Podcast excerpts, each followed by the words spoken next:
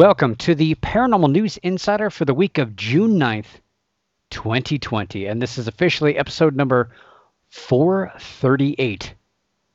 Suppose I can count that high. And this is your host, Dr. Brian D. Parsons, and we are live on the Paranormal King Radio Network at paranormalking.com. And we've got a lot of news for you this week. I, I don't know what's going on. Something in the water. I don't know what, but uh, people are getting out, and stories are starting to roll in. People are starting to to see some stuff out there, and uh, it it might be a little bit of normalcy here for 2020, finally, uh, after a few months of craziness and zaniness. Uh, so we've got all kinds of stuff. We're gonna be all over the world, pretty much all over the world. We're gonna be in, uh, well, we're gonna be in Europe a little bit. Then we're gonna be uh, well, we're going to be out west here in the United States. We're going to go down to Texas to wrap it all up. Of course, always got to have a good story about Texas. And uh, so we're going to talk crocodiles, ghosts, UFOs, uh, things blowing up, and uh, some sky noise, which we haven't talked about in quite a while. Uh, it's been a really weird year for for uh, paranormal news, especially for me at least. A lot of stories I haven't talked about in a long time uh, or at all tackled this year. So it's actually been uh, pretty good. Of course, we had a week there where we had really nothing going on. Couldn't even report on anything. But uh, things are starting to heat up. Quite literally, it's like 95,000 degrees outside here where I'm at. I'm pretty sure it's pretty close, uh, plus or minus a few thousand degrees, but it's pretty darn close. It's pretty uh, pretty much in the mid 90s and we're going to have uh, low 90s tomorrow and the threat of the remnants of that uh, tropical depression i guess it is now whatever's going on but uh, rain hail tornadoes eh, usual stuff here in ohio throw a little snow and it'll be right at home uh, what else is going on this week? So I made an announcement. I don't know if anybody saw it or not, uh, but I did finally finish, and I found out that I screwed up my website uh, but I just fixed it before the show. Uh, I have finally finished after I don't know how long. It's been uh, a couple of years in the making, actually, probably three years in the making. I finally finished a link on the website, and I've changed out links and I've put in books. So now all the books that I've talked about on the show, and you may be like wondering, well, when have you really ever talked about books? It's been a while. Uh, actually, I've not done it since uh, beginning of 2018. So it's been a couple of years that we've talked about. Uh, I used to have a segment called Book of the Week here on the show, and I spent a lot of time and effort doing it, and I tied it in with a, a majority or one of the big stories of the week or a majority of the stories. Uh, one book that really kind of tied into it. And basically, what I did is give a little report on the book uh, these are all books that I've read, most of them um, nonfiction type of books. And uh, I've covered a lot of topics, uh, um, a lot of cryptozoology and, and different facets of that, UFO uh, and related topics, uh, lots of ghost books. I think a majority of them are ghost books. I've even put in a regional ghost section for a lot of the books I've talked about from Ohio, uh, Gettysburg, Key West, a couple of Key West books. a lot of the stuff I've got on vacations, but some stuff requested, some stuff just off of my bookshelf. Uh, some science, psychology, and miscellaneous. A lot of stuff in that one as well. I've only got one fiction book on my list, but uh, maybe expanding this. I'd like to start talking about books of the week again, and uh, I did kind of throw a little bit of, of something out there for you guys to uh, check out last week, and that was the paranormal poll. So I'm not sure if you saw that. The paranormal poll is right there on the front web page of paranewsinsider.com, the official home of the Paranormal News Insider. Yes, paranewsinsider.com has a link to the paranormal poll right there on the front page. And if you click on that, you go in there. Uh, currently, I have three active polls. And the first one I asked, What is your favorite nonfiction paranormal book? And I gave you six options, which isn't very much considering uh, I've got literally 100 and I think 110 or 112, something like that, in the listing for the book of the week, which I did over a course of uh, over two years or so on the show. So uh, I do have uh, two books out of cryptozoology, two out of UFOs, and two out of ghosts. And uh, wanted to see what you guys were really interested in. I was really blown away. And normally I don't, I don't vote. So normally I, I don't take part in this. I, I've done a few in the past, but I don't, I don't vote on my own thing because I want to see what you guys, you guys are interested in. And very interesting. It was uh, pretty much across the board. Uh, everybody seemed like every book got a vote except for Sasquatch, The Apes Among Us by John Green. And that's a kind of a, a really specific book for people who are into Bigfoot. John Green is a is a legend in uh, in the West Coast, British Columbia area, and uh, his books are tremendously well researched. But it's it's for kind of the hardcore Sasquatch people. Uh, but uh, one of the top books, actually everything got equal. Uh, Cryptozoology A to Z, the Encyclopedia of Loch Ness Monster, Sasquatch, uh, Chupacabras, and Other Authentic Mysteries of Nature by Loren Coleman. Uh, the finish tied for second. Also tied for second, Stanton Friedman's Flying Saucers and Science. A scientist investigates the mysteries of UFOs, interstellar travel, crashes, and government cover ups. And also tied for second, Circular Evidence, a historical book here. Circular Evidence, a detailed investigation of the flattened swirled swirled crop phenomena.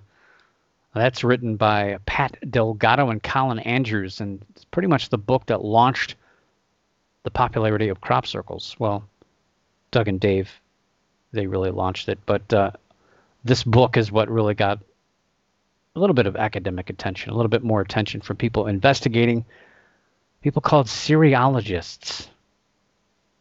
It's going to be a quiz later on. Uh, also on this uh, list, tied for second, Ghosts, True Encounters of the World Beyond, Hans Holzer. And if you've, uh, you know that book, that book is like uh, pretty much like the size of a giant brick. Uh, it's, it's a giant doorstop, uh, but it's a phenomenal book filled with a lot of great stories. It's, it's probably on every ghost investigator's shelf somewhere. hopefully not used as a doorstop. but the number one book from the paranormal poll so far, and I'm going to leave the poll open for a while. Uh, ESP Hauntings and Poltergeists, a parapsychologist handbook by Lloyd Auerbach. And uh, this book was re uh, new, not really a new edition, just kind of relaunched the old edition, kind of um, rewritten and republished through Create uh, Create Space, and uh, so people could get their hands on it again. It's it's been a, a while. I have a digital copy of it, uh, but I love a hard copy. I love a book in my hands. And uh, he relaunched that book, and it's really it's really got me into this stuff. Uh, reading that book kind of gave me a lot of direction and understanding into parapsychology, and uh, great great book. And uh, pretty much anybody who's into ghost investigations, ESP hauntings, and poltergeists is uh, it's revered as the Bible of parapsychology, or at least ghost investigation. Uh, it does go down that parapsychology road, but it does a lot of stuff for people in just basic ghost research. So yeah, I kind of cherry picked six books that I thought were uh, six really good books in their in their respective areas. Uh, but if you have something that you think should be in that list, let me know. Um, I'm willing to uh, willing to listen to uh, people out there. If you have a, a, book that you think should be in the top, let me know. I'm going to start talking about some books, various books of the week uh, historically, and hopefully we're going to be adding some more. I've got a few on my shelf that I've not talked about yet, and I've got a bunch.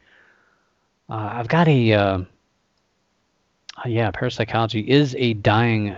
It's a dying field. Uh, it's just disappearing, slowly dissipating. Uh, I got a bunch of books I can't find, and uh, Colin Schneider, who is a former host on a uh, station that we used to be a part of a couple of years ago, where majority of these books were talked about, asked me about a book, and I'm panicking because I can't find this book. And it's a really kind of a rare, hard to find book, and I can't find it. It's really annoying me. But uh, we'll be talking about some new books as we new, move forward. And again, don't forget about the polls. The paranormal poll also have a kind of a controversial one that we're not going to talk about too much tonight. But the question is, can there be experts in the paranormal? And this has been a, a sore topic for people for many, many years.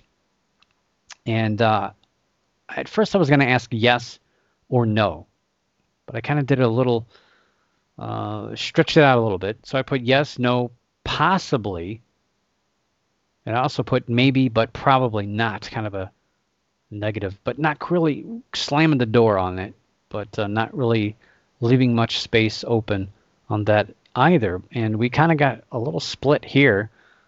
So we have tied for first, we have possibly and maybe, but probably not.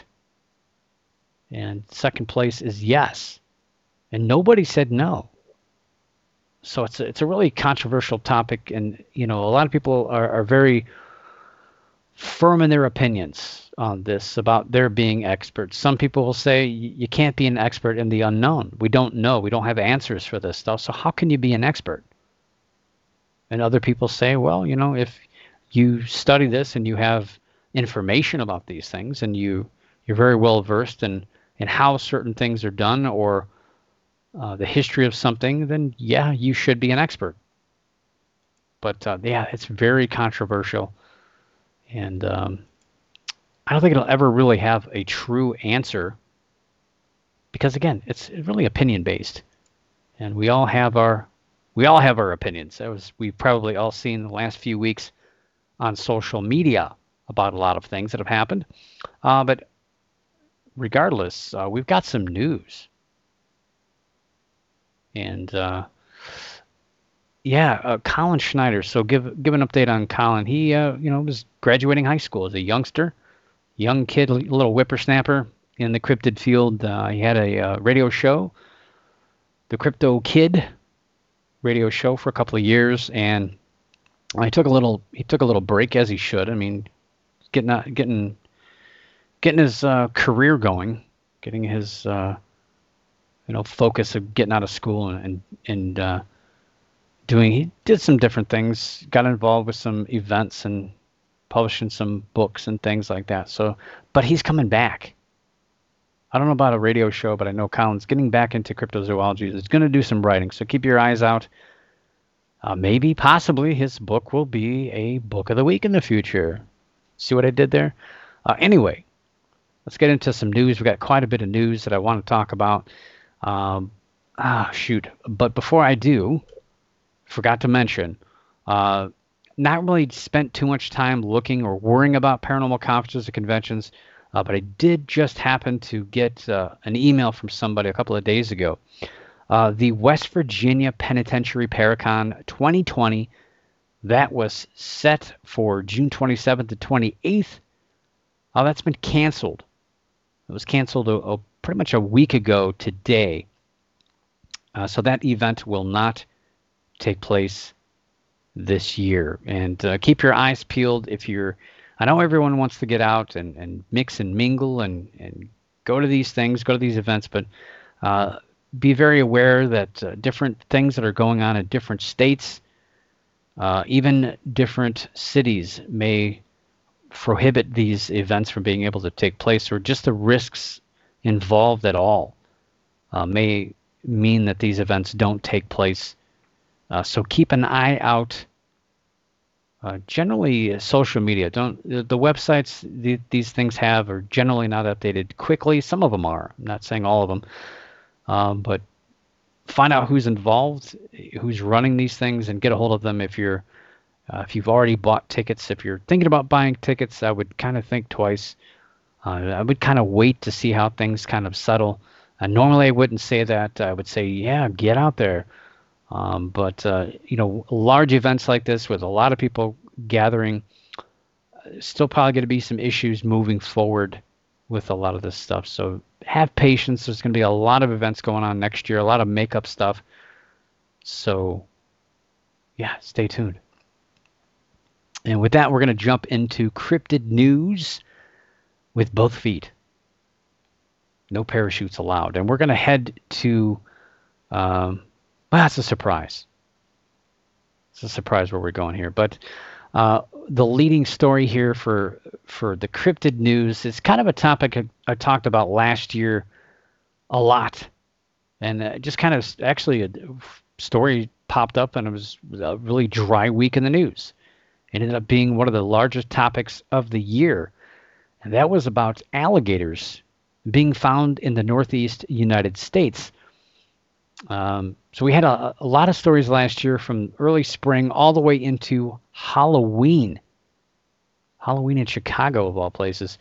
And about a month ago, I did have a story about an alligator in Ontario, Canada. Uh, that one merely escaped momentarily before being recaptured. Uh, last year in August, here in Ohio, we had a really scary story, uh, kind of different from the normal, typical alligator sightings. We had a large crocodile that was seen swimming in a river where children were playing. Uh, playing in the banks of this river, and somebody uh, walking on a bridge happened to look down and see this large crocodile swimming through the water towards the kids. Well, the children made it out in time, and unfortunately, the seven foot long crocodile uh, was killed on the scene. Uh, there was really no way they could lasso it. Uh, you know, we're not really equipped for crocodile uh, capturing here in Ohio. Uh, so unfortunately, they had to uh, put it down. so Friday, June 5th, around noon local time, a report came into the local police in Simancas about a sighting of a crocodile. And no, Simancas is not in Ohio. It's actually a city in northern Spain. Spain. I'm not sure we've ever had a story on Spain. I do know I've had listeners from Spain, so I appreciate you out there in Spain. I appreciate everybody, really, no matter where you're at. Uh, so Simancas is about, see, it's about a two-hour drive northwest of Madrid, the big city there in Spain, if you haven't been there. Uh, don't fight the bulls. Don't fight the bulls. Uh, don't you can run with the bulls? I think there as well. Is that there in Spain? Or is that in Mexico? I think it's Spain. We're going to go with Spain. Uh, the following day, so on Friday, June 5th, there was a report somebody saw they thought was a crocodile. Uh, the following day, another report came in that a crocodile was swimming in the Puis, Pisuerga River. Pisuerga? Is that my Spanish version? Uh, which is a, a, little bit further south from the initial report. And I don't know. I don't know how cold that river is. It's got to be, can't be very warm. Yeah, it, yeah. I don't, I don't know how warm it would be. It's pretty much. I think Spain is pretty much.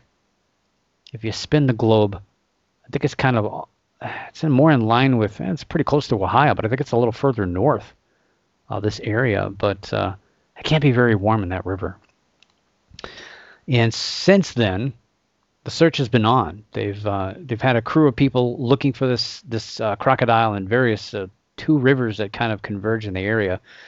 Uh, they've not been able to find anything, but they did find some tracks and a partially eaten fish that has gone on to be the sign of this creature. But so far, the actual creature itself, elusive. Uh, Fernando Gomez, a professional tracker from Chelonia Association for Conservation, Research, and Planning of Natural Resources, uh, he stepped in. Uh, he's an expert, by the way. We can call him that. Uh, he states that tracks near a confluence of local rivers uh, does not indicate a large reptile, a partially eaten fish is also said to not correspond to a large reptile either. So they found tracks and a partially eaten fish. Uh, despite the negative findings, uh, Gomez is pretty dismissive here. He says, uh, "Yeah, it's not, it's not a large reptile. Get, come on, you guys are seeing things."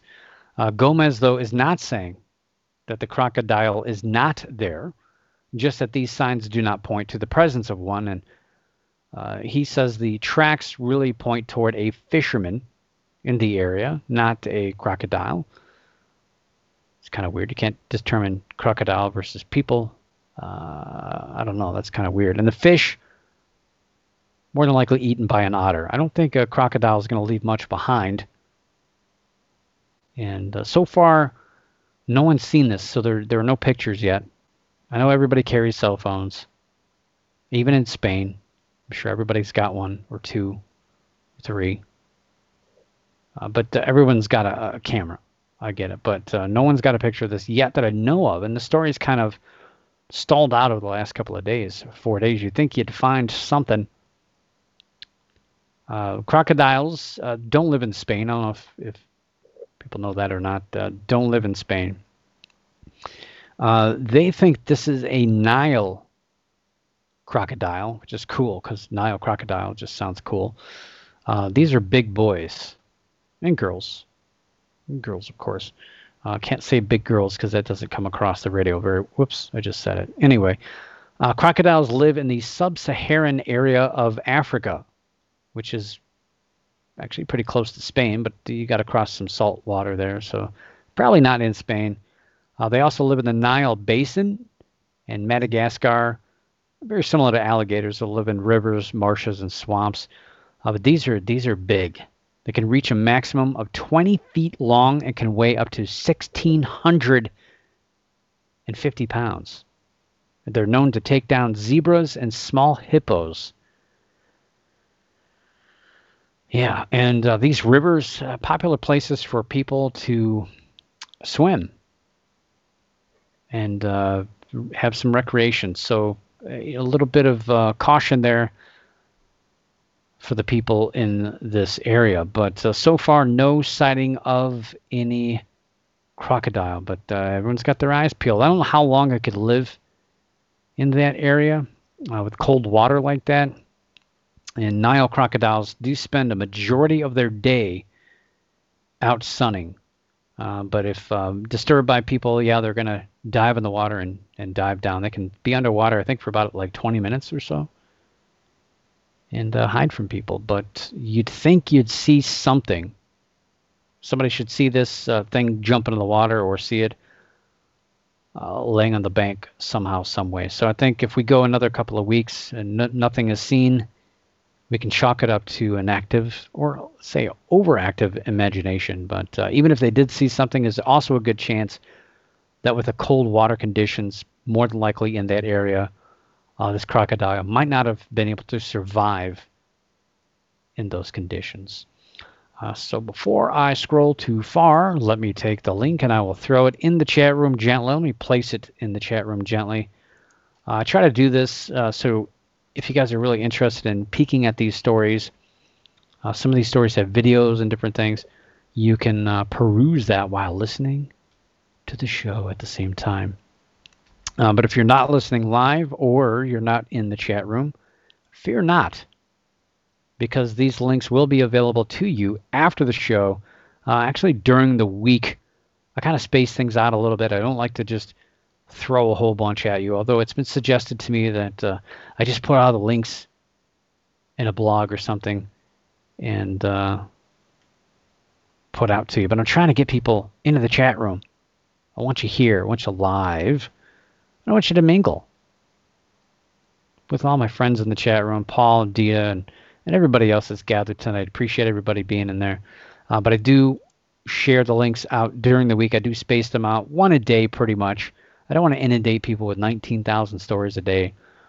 Um, but you'll get them. Don't worry. I don't really use, uh, you know, 20 stories a day or a show anyway. So only a few a week. So I do space it out so you can uh, digest it at your pleasure, like a crocodile. Uh, UFO news. So, MUFON has released their monthly sighting statistics. I'm always excited about these. Uh, so they have their statistics out for the month of May. And uh, you know, if you've been following the uh, well, following the show, because I don't think anybody else is really talking about MUFON sighting statistics other than myself. I don't know. Haven't heard anybody else. Uh, so if you've been listening to the show, you know that we've had a major, major spike, a dramatic increase pretty much in the average number of sightings, both worldwide and here in the United States. Uh, for the month of March, uh, MUFON revealed 883 worldwide sightings with 672 uh, in the United States. So this was the first time since 2017 that the total sightings reached 800. In uh, April, MUFON reported another record month with 1,026 total worldwide sightings, and this was the most since 2015. 770 sightings were reported in the United States, also the most reported in the last five years. And obviously, I think a lot of this was due to the fact that people were locked down in their house. They got bored, they got tired of watching Netflix, they watched everything on Disney Plus, all 20 uh, Avengers movies. You got caught up. Uh, I don't know, maybe even you watched some of the DC stuff. I don't know if you were that bored. Uh, but everybody got caught up on, on everything and uh, started going outside, I guess. The weather started getting a little bit better, and uh, people were reporting UFOs like crazy. And maybe not seeing them, because the way MUFON works, all these reports uh, no matter when they were seen, if they were reported in that month, they count for that month. So if somebody didn't have time and they finally sat down and said, you know, I saw a UFO in 1985, and they finally had time to report it, uh, doesn't matter when it happened in 1985, uh, it's going to count for whatever month it was submitted, which I'm not a fan of. But I don't run MUFON, not yet. Uh, so when I do, or if I ever did, uh, I would change that a little bit. I know they've been trying to work on that, uh, but uh, let's get to my prediction. I've been stalling long enough. Uh, last month, I predicted. This is a little fun game I play. Predict the sighting numbers. So last month, I predicted the sightings for the month of May, which, I mean, it's pretty much just you. You just take a, a shot in the dark because it's just crazy. It's been all over the place. Uh, I said there would be a slight drop off because uh, after two months of an increase, I expected the uh, uh, expected it to kind of slightly drop off. Uh, so I predicted 914 total sightings with 681 in the United States. So I know Dita's, yeah, there it is. I knew Dita would already have it, uh, so I can't lie.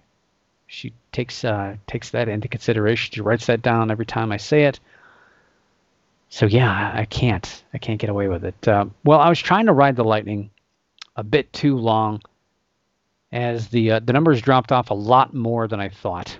So I said 914, and uh, yeah, boy, did they fall down. MUFON reported 759. Ouch. Ouch. Wasn't even close. Uh, but who knew? I mean, I didn't expect them to be over a thousand uh, you know, in April. So 759 total sightings for the month of May. And really and truly, this is still higher than the average number of sightings reported for the last few years. So it's it's really actually kind of more or less in line with uh, a little higher than average. But I think it's it's going to eventually kind of drop down, and uh, obviously much lower than what we've seen in the last two months. Uh, so the number of U.S. sightings. So what did I say? 681. Well, it was only 100 off, about 100 off. Uh, it was 572. Ouch. Uh, but this is still well above average for the last few years. And again, a, a, big drop from the last two months of 672 and 770. Wow. Not playing the lottery this month.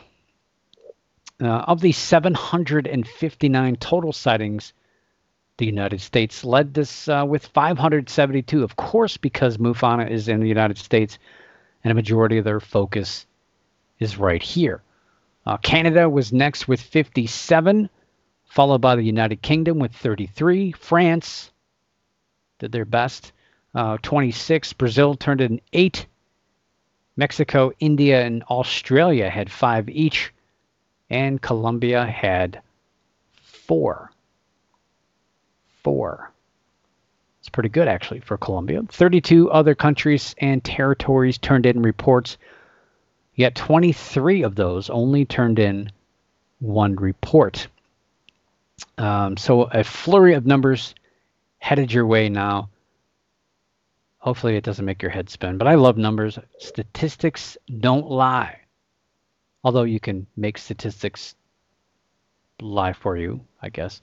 Uh, of the 572 U.S. sightings, California, as always, led the way with 76, and not always, but they usually do, 99 times out of 100, it seems like. Uh, Texas was second with 38. Florida turned in 37. New York had 31. Michigan turned in 24. Missouri had 21. Oregon had 20. Tennessee had 19. Arizona had 18. Washington State, that is, 17. New Mexico had 16. That's amazing. 16. Well, we'll have to do the breakdown on that one. Uh, North Carolina and Ohio had 15 reports each. Colorado had 14. Georgia and Illinois had 13 each. Nevada and Indiana had 12 apiece. Uh, Pennsylvania, Yins had 11. Uh, Alabama, 10. Minnesota, 9. South Carolina, Louisiana, Maryland, and Virginia. Big tie with 8 apiece. Uh, New Jersey had 7. Would have had more if it wasn't for the uh, tolls. Uh, Wisconsin, Utah, Oklahoma, and Massachusetts had 6 each. We had Maine, Arkansas, and West Virginia with 5. And I'm not going to read all of them. Holy smokes. There's 14 other states that turned in reports with four of those 14 only turning in one report. And I'd like to do a little bit of statistics here, a little bit of math. Uh, 572 U.S. reports. If you look at the total population, that turns into a 0.17 per capita. So per 100,000 people, it's 0.17. So uh, you can do the math further and say it's a 1 in 573,845 people in the United States. So uh, not really significant. I think you'd have a better chance of getting bit by a shark and uh, swept up in a tornado in the same day, pretty much. Don't quote me on that. I'm just guessing. Uh, California, number one in state population, turned in. Uh, they had 76 sightings, so that translates to a 0.19, so above average for the number of sightings for the United States. Or you could translate that to a 1 in 519,898 people reported a UFO in California last month. Uh, so from that, that kind of gives us our kind of our uh, a range, not a range, uh, kind of our basis for where we're we're looking. If it's you know 0.17 U.S. average, uh, New York, uh, California always seems to lead it, uh, but they're a little bit above that, 0.19. So anybody around that or higher is what we're going to look at. Tennessee, 16th in state population. Uh, they had 19 sightings. They turned in a 0.28 or 1 in 359,641. Uh, Missouri, number 18 in state population, they had 21 sightings. That translates to a 0.34 or 1 in every 292,259 people. Wyoming. Wyoming is way down there.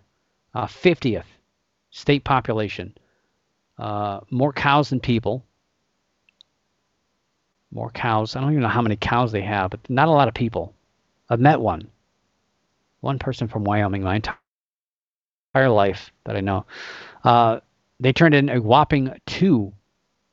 Yes, two reports, but that translates to a 0.35 per capita, uh, or one in every 289,380 people. Still pretty significant with uh, just two sightings. Um, Maine, state of Maine, number 42 in state population, uh, five reports, and they have a 0.37 or one in every 268,842. Um, see what else did we have? Uh, Rhode Island, four reports. That's pretty pretty high. I've never seen four reports in Rhode Island before. Uh, Rhode Island is number 44 in state population. Uh, that translates to a 0.38 or one in every 264,840 people. Uh, Oregon, number 27 in state population. They had a pretty significant number here 20 sightings.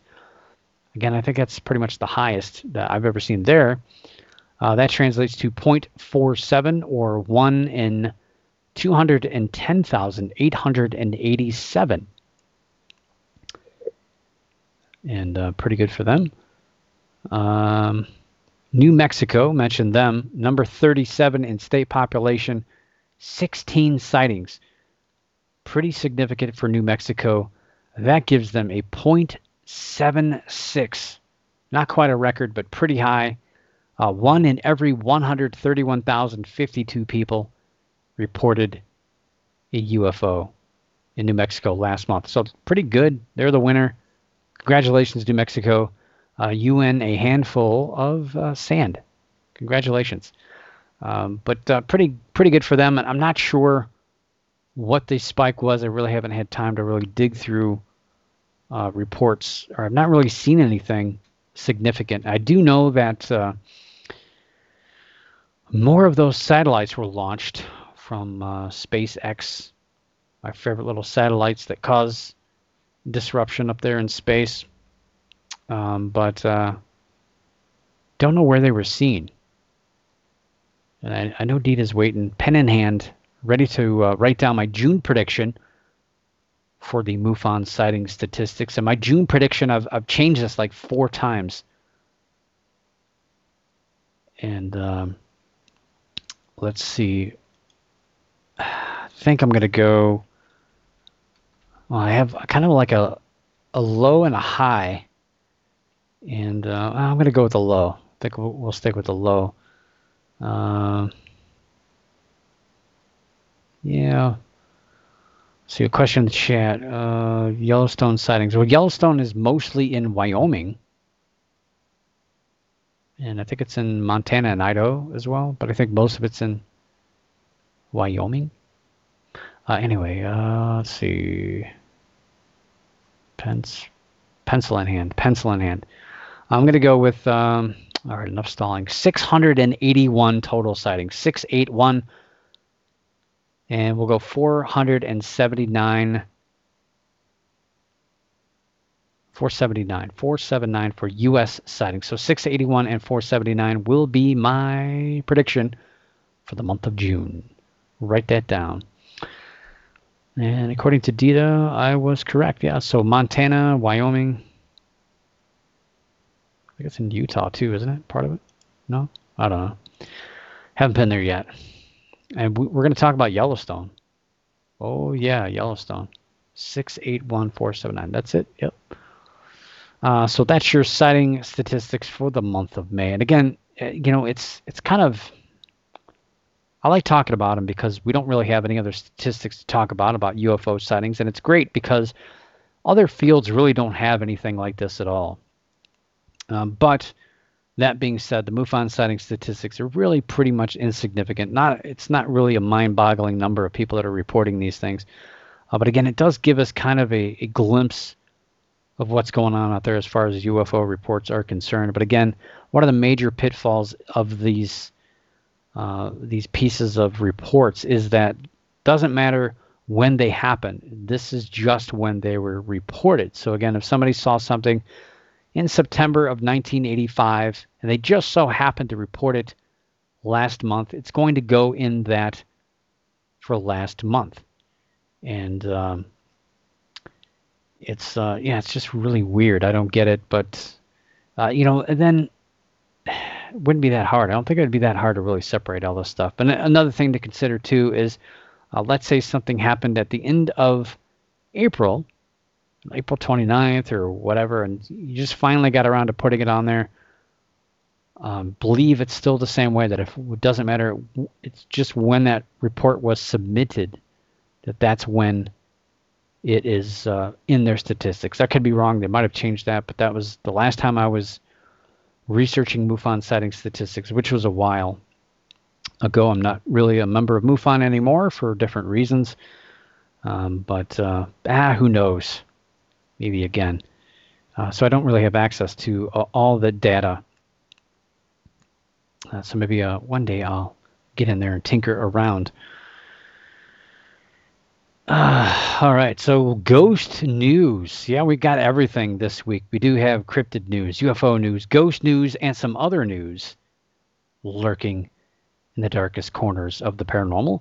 Uh, ghost news, well, you know, we talked about you might be sick and tired of being stuck in your house uh, from, you know, COVID 19. You're kind of tired of being locked down yourself over the last few months, but that doesn't mean that television can't exploit your feelings on that matter, right? We haven't had much new TV uh, really since all this stuff. Uh, this week, Ghost Adventures, we've been talking about this for a while. Ghost Adventures Quarantine makes its debut. Yeah, because what a great idea. We've never had a ghost show where people were locked into a building before. What a great concept. Uh, kidding. Uh, kidding. Uh, they've done lockdowns for years, and it's they're, they're the. I don't know if it was this show or Ghost Hunters, uh, pretty much in you know invented that term of lockdown, which doesn't really doesn't make it any more scientific to lock yourself in a building at all. Uh, really, the best way to investigate would actually be to find out what's going on outside that could affect what you're hearing inside. But that's just me. Uh, anyway, uh, there's a lot of talk about being secluded, evil forces uh, facing certain things head to head, and a lot of stuff that's in that press release, which I, I read uh, parts of that a few weeks ago. It just seems like it's really over the top. They're really trying to sell this as a really scary thing, uh, but in reality, it's just a bunch of guys sitting in Zak Bagans' personal museum in Nevada for a few days, just hanging out uh, and shooting some some video. But supposedly there's a lot of action, a lot of things going on, a lot of uh, hurt feelings, probably some crying involved, probably a lot of pointing and yelling as well. Um, I should count. You should, it should probably be a drinking game. How many times they say "dude" or "look at that" or "did you hear that"? Those three things you should take a drink. Uh, that'll mess you up pretty much by the end of that show. Um, so yeah, reality it's just a bunch of guys sitting around in in Bagans' uh, personal museum but uh, yeah, a lot of action supposedly has been going on during the filming of this. Uh, but yeah, I'm guessing it involves a lot of "Did you hear that?" and "Whoa, dude, what was that?" Uh, a lot of expressions followed by random noises, probably replayed about four or five times, with the dramatic music in the background, and a bunch of odd experiments. I say experiments funny because uh, air quotes and loosely related to science. That's uh, more or less just things that uh, they're going to do with fancy gadgets with cool names that are for sale for you to buy on websites on the internet. Now they're going to do weird things over and, and they're going to repeat things over and over until something finally happens. And they're going to they're going to say, "Oh my gosh, did you? Oh, it's proven. It's a ghost because we said it 19,000 times and it happened." Can't be a coincidence. Yeah, so I'm pretty pretty negative about this, don't I? I'm not really much of a fan of Zak. I mean, Zak's cool. I love his hair. Cool cat, I'm sure. I'm just mad I didn't get to hang out with him when I was in town at the same time he was. Uh, but uh, if you're a fan, don't forget to turn in this Thursday, June 11th at 9 p.m. Eastern on the Travel Channel for the beginning of a special four part miniseries. Yes, Ghost Adventures Quarantine. Check your local listings, as I always say. Um, I, I think Ghost Adventures Lockdown would have been more dramatic, but uh, you know, again, Lockdown's been used already. Quarantine, it's I don't know, it just sounds more fitting, and it's gonna sell some cars, as they like to, of course. Um, let's see. Question chat: Why did he? Why did Zak tear down the demon house instead of selling it? Well, uh, it's pretty dilapidated from what I understood, and I think people were breaking into it. Probably couldn't afford to, to I mean, he could afford it. My gosh, he could probably buy a hundred of those things. I don't know exactly why, but uh, he claims it was because it was evil. I think it was just a dump. By the time he had it, people were just tearing it up and probably couldn't turn a profit on it. So yeah, let's just tear it down. But I think there was some local pressure as well to uh, get rid of it because people were making their way down there and breaking into it and causing a disruption in the neighborhood. But that's uh, that's just what I've read. Not sure.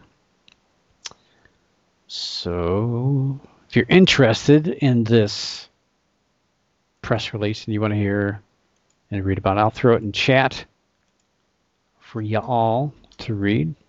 Place it gently in chat. I don't want to hurt Paul or anyone else for that matter. So let's see here. www. That should work. Is that going to work? I don't know. See what happens. There it is. All right. Uh, so if if Zak Bagans isn't your cup of tea, but you really want to uh, to see some ghost stuff on TV, don't fear. Travel Channel, which is where uh, Ghost Adventures will be, uh, they also are going to have some uh, some other shows, some other specials, four one-hour-long specials. Uh, they're going to be hosted by Dave Schrader from the Holzer Files uh, on Thursday, June 11th, 10 p.m. Eastern. So when you're done with Zak, you can turn back in uh, to the Holzer Files they're going to be showcased. Uh, the cast is going to join Dave. Well, he's part of the cast. They're going to do- join Dave, and they're going to talk about some of the scariest moments on that show. Uh, the following Thursday, June 18th at 10 p.m. Eastern and Pacific, Destination Fear Behind the Screams, where the cast of uh, Destination Fear will join Dave Schrader and talk about moments from their show. Then you're going to have Kindred Spirits Back from the Dead. It's going to appear on June 25th at 10 p.m. Eastern and Pacific with Amy Bruni, Adam Berry, and Chip Coffey. Uh, so we're going to be talking with uh, Dave uh, about the old jail in St. Augustine, Florida. Love St. Augustine. Uh, finally, on July 2nd at 10 p.m. Eastern and Pacific, Ghost Brothers Haunted House Party so the cast from Ghost Brothers will join Dave Schrader to talk about their scariest and most outrageous moments on their show. So kind of an inside look at some of these shows if you've been a fan of any of those four ghost shows. Uh, tune in during the uh, the next couple of Thursdays, the next four Thursdays following the uh, Ghost Adventures quarantine. Not not really a fan of any of those shows, but um, there's some interesting things with some of that, uh, some of these shows every now and again. So I don't know, and I really like St. Augustine. So maybe I don't know. We'll see what I'm doing. So anyway, other news. We've been uh, seeing a lot of Yellowstone stuff talked about in the. Uh, well, let me get this link in in the chat room. So seen some talk in the chat room about Yellowstone. And uh, it's been floating around the internet. Last few days, really last few years. Let's let's not kid ourselves. This is an ongoing story, and it's really nothing I've ever talked about. Careful, Paul. Here it comes. Okay. Uh, really nothing I've really tackled here on the show. Uh, so here I go. And uh, I mean, 2020. I mean, my gosh, just think about it. It's only June. We're halfway through it. We've we've come this far. Almost halfway through. Uh, we're midway through the year. Uh, I mean, think about it. We started out this year thinking that we're going to go to war with Iran. We had the impeachment trial of President Trump, uh, the Calabasas, California helicopter crash that killed Kobe Bryant and his daughter. Uh, I mean, th- these stories just dominated January. It seems like so long ago. Since then, the COVID 19 pandemic has dominated the headlines. Uh, since then, we've had the occasional scary story like murder hornets that captive, uh, captivated bored and, and unfortunately furloughed people, people you know, sitting around. Um, obviously, lately, you can't hide from this. The uh, the murder of George Floyd has uh, fueled rage across the United States, protesting, rioting, looting, burning stuff, uh, creating a lot more fear with people. Uh, and if all of this hasn't been enough to scare U.S. citizens and uh, some people around the world, obviously, with COVID 19, now the headlines are talking about a scary number of earthquakes happening in Yellowstone National Park. I mean, is it going to blow up? They're scheduling it, I think, for June is going to blow up. That's what people are saying on the little calendar that's floating around. The end of the world. Well, at least the end of the United States, at least the end of the Midwest. So now there's a lot of fear uh, that uh, a lot of earthquakes means that the uh, earthquake, uh, I should say, the earthquakes are adding up to the volcano that's going to erupt. I mean, we've all seen Dante's Peak. You know, we know how this ends up, right? We're all experts. Everyone's ex- experts when they watch a movie or they, they read an article. We're all experts on topics. You know, I've seen this uh, on social media. Everyone on Facebook is an expert at uh, you know uh, racial uh, divide and and uh, you know everything else that's in the news. Everyone's suddenly an expert at all this. But what about Yellowstone? What about the super volcano? What's really going on? And in all honesty, this year is really no different. Uh, circulated for years that Yellowstone, the super volcano, uh, it's actually called the Yellowstone Caldera, is overdue for an eruption. We've been hearing this for years. And if you want to know the truth, I'll give you the truth. If you can handle the truth, that's what I do here on the show. I don't, I don't, uh, I don't sugarcoat anything. I, I give it to you how it is. I'm not, I'm not going to give you the popular opinion that's floating on paranormal websites, what everyone else is talking about, what everyone else believes. I'm, I'm digging in. I don't care if it is, it is. Uh, but if it's not, it's not. Then I'm going to give you the answer. And the answer is it's probably not. The uh, it's not true that uh, Yellowstone is overdue at all. Uh, volcanoes do not work in predictable ways. Uh, we can kind of guess, we can speculate. And uh, a new study actually found in the uh, almost in geology. See, uh, they suggest that uh, this in this study that the volcano is actually in decline, or what they say is actually significant decline. Uh, yes, there were 288 earthquakes that occurred in the month of May. And most of these uh, happened in three bursts that are called swarms. I forget there was oh, what over hundred that happened in a 24-hour time span, and uh, that's it's kind of scary. You think about it. You know, man, you read that article, you, you read that headline, you're thinking, oh man, this thing's gonna blow up. We're doomed. Doomed for certain. Um, and if you compare, so for comparison's sake, March had 111 earthquakes, so not even half of what May had. I, I don't have the numbers for April. I'm getting a lot of numbers tonight. Uh, in June of 2017, so everyone's panicking. 288 earthquakes. Everyone's panicking. But in June of 2017, headlines feared an eruption after 464 earthquakes occurred in one week in the month of June.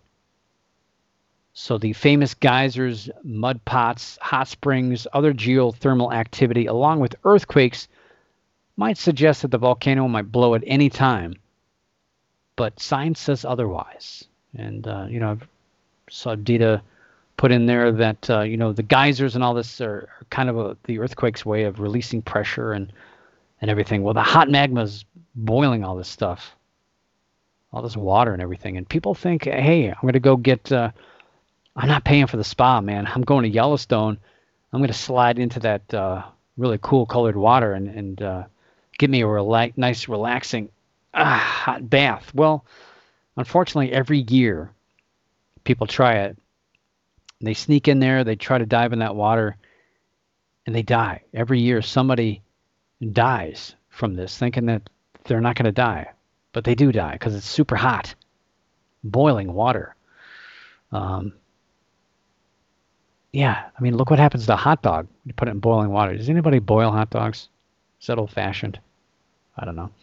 Anyway, uh, researchers have found that six super eruptions occurred during the Miocene geological era at an average of once every 500,000 years. And this is where everyone gets their data from, their information. And they think, well, you know, back in the Miocene era, it's every 500,000, and so therefore uh, we're overdue. Not true. Uh, over the last 3 million years, the number of eruptions has slowed. Uh, volcanologist and author of the latest research Thomas Knott, he says, quote, we have demonstrated that the recurrence rate of Yellowstone's super eruptions appears to be once every 1.5 million years.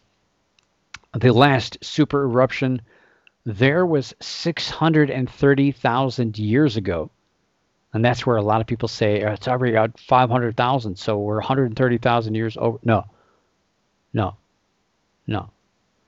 Uh, so the last super eruption was 630,000 years ago, suggesting we may have up to another 900,000 years before another eruption of this scale occurs. Unquote. Well, there's a lot of stuff I added there in the middle of that, but uh, basically, no, we're not overdue.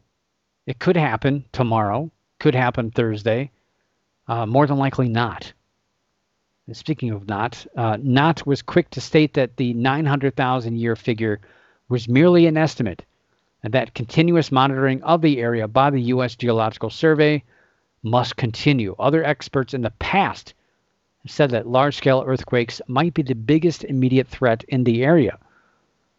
So, an earthquake might be uh, our biggest threat, not a volcano erupting, although that would be pretty catastrophic.